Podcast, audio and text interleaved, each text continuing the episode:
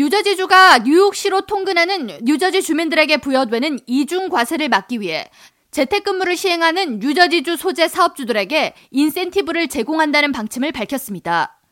필마피 뉴저지 주지사는 12일 블룸버그 방송과의 인터뷰에서 이번 시정연설에서 뉴저지 주민 이중과세를 막겠다는 방침에 대한 구체적인 시행 계획을 묻는 진행자의 질문에 뉴저지 주민들이 팬데믹 이후 재택근무를 하고 있음에도 불구하고 사무실이 뉴욕시에 있다는 이유만으로 소득세를 뉴욕주에 내고 있는 것은 매우 불합리한 과세 제도라고 생각한다고 전하면서 캐시 호컬 뉴욕 주지사와는 좋은 관계를 유지하고 있고 그녀의 다른 정책들은 지지하지만 뉴저지 주민을 대상으로 하는 세금 정책에 대해서는 다른 견해를 가지고 있다고 말했습니다. Oh, we listen. We've got a great relationship, even where we don't agree on things. It's nothing but mutual respect, and she's doing a terrific job. But we have to recognize that not every job is going to be in a physical office.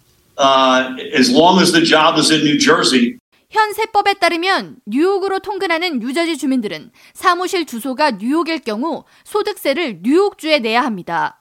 그러나 팬데믹 이후 재택근무를 하는 뉴저지 주민들에게 물리적인 사무실 주소가 뉴욕시이기 때문에 소득세를 뉴욕주에 내야 한다는 것이 부당하다는 목소리가 지속적으로 제기돼 왔습니다. 뉴저지 주의회는 뉴욕 소재의 기업이 뉴저지주에 사무실을 마련할 경우 세금 혜택을 제공한다는 법안을 추진하고 있으며 해당 법안이 통과될 경우 기업 측면에서는 사무실을 뉴저지주에 마련할 경우 세금 혜택을 받을 수 있으며 직원들을 대상으로 재택근무 기회를 제공할 경우 추가로 인센티브를 받을 수 있게 됩니다.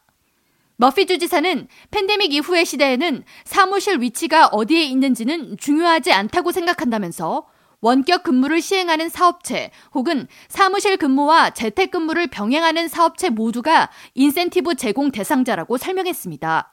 We want those jobs in Jersey. We want to embrace and recognize the new reality. Not everybody's going to be in the office five days a week like the old days. It's just not going to be the case. It might be if you're in a, a, an industry or a business that requires it, like hospitality, clearly. 뉴저지주 연방 하원 5지역 조시 가타이머 의원에 따르면 뉴저지주에서 뉴욕시로 통근하는 40만 명의 주민들은 연간 37억 달러에 달하는 소득세를 뉴욕주에 지불하고 있으며 만약 뉴욕주에 내는 이중 과세를 막는다면 풀타임 직원 기준 1인당 연평균 2만 달러의 세금을 절약할 수 있습니다. 뉴저지주는 연방 법원을 대상으로 재택근무를 하는 주민들이 뉴욕주에 소득세를 납부하는 이중과세 제도가 부당하다는 브리핑을 제출한 상태이며 연방 고등법원에서는 아직 해당 사안을 다루고 있지 않습니다. 한편 재택근무를 시행하는 기업들을 대상으로 한 세금 감면 그리고 인센티브 제공 기금은 추가 예산 할당이 아닌 다른 복지 프로그램의 미사용 예산으로 조달한다는 것이 주정부의 방침입니다. K라디오 전영숙입니다.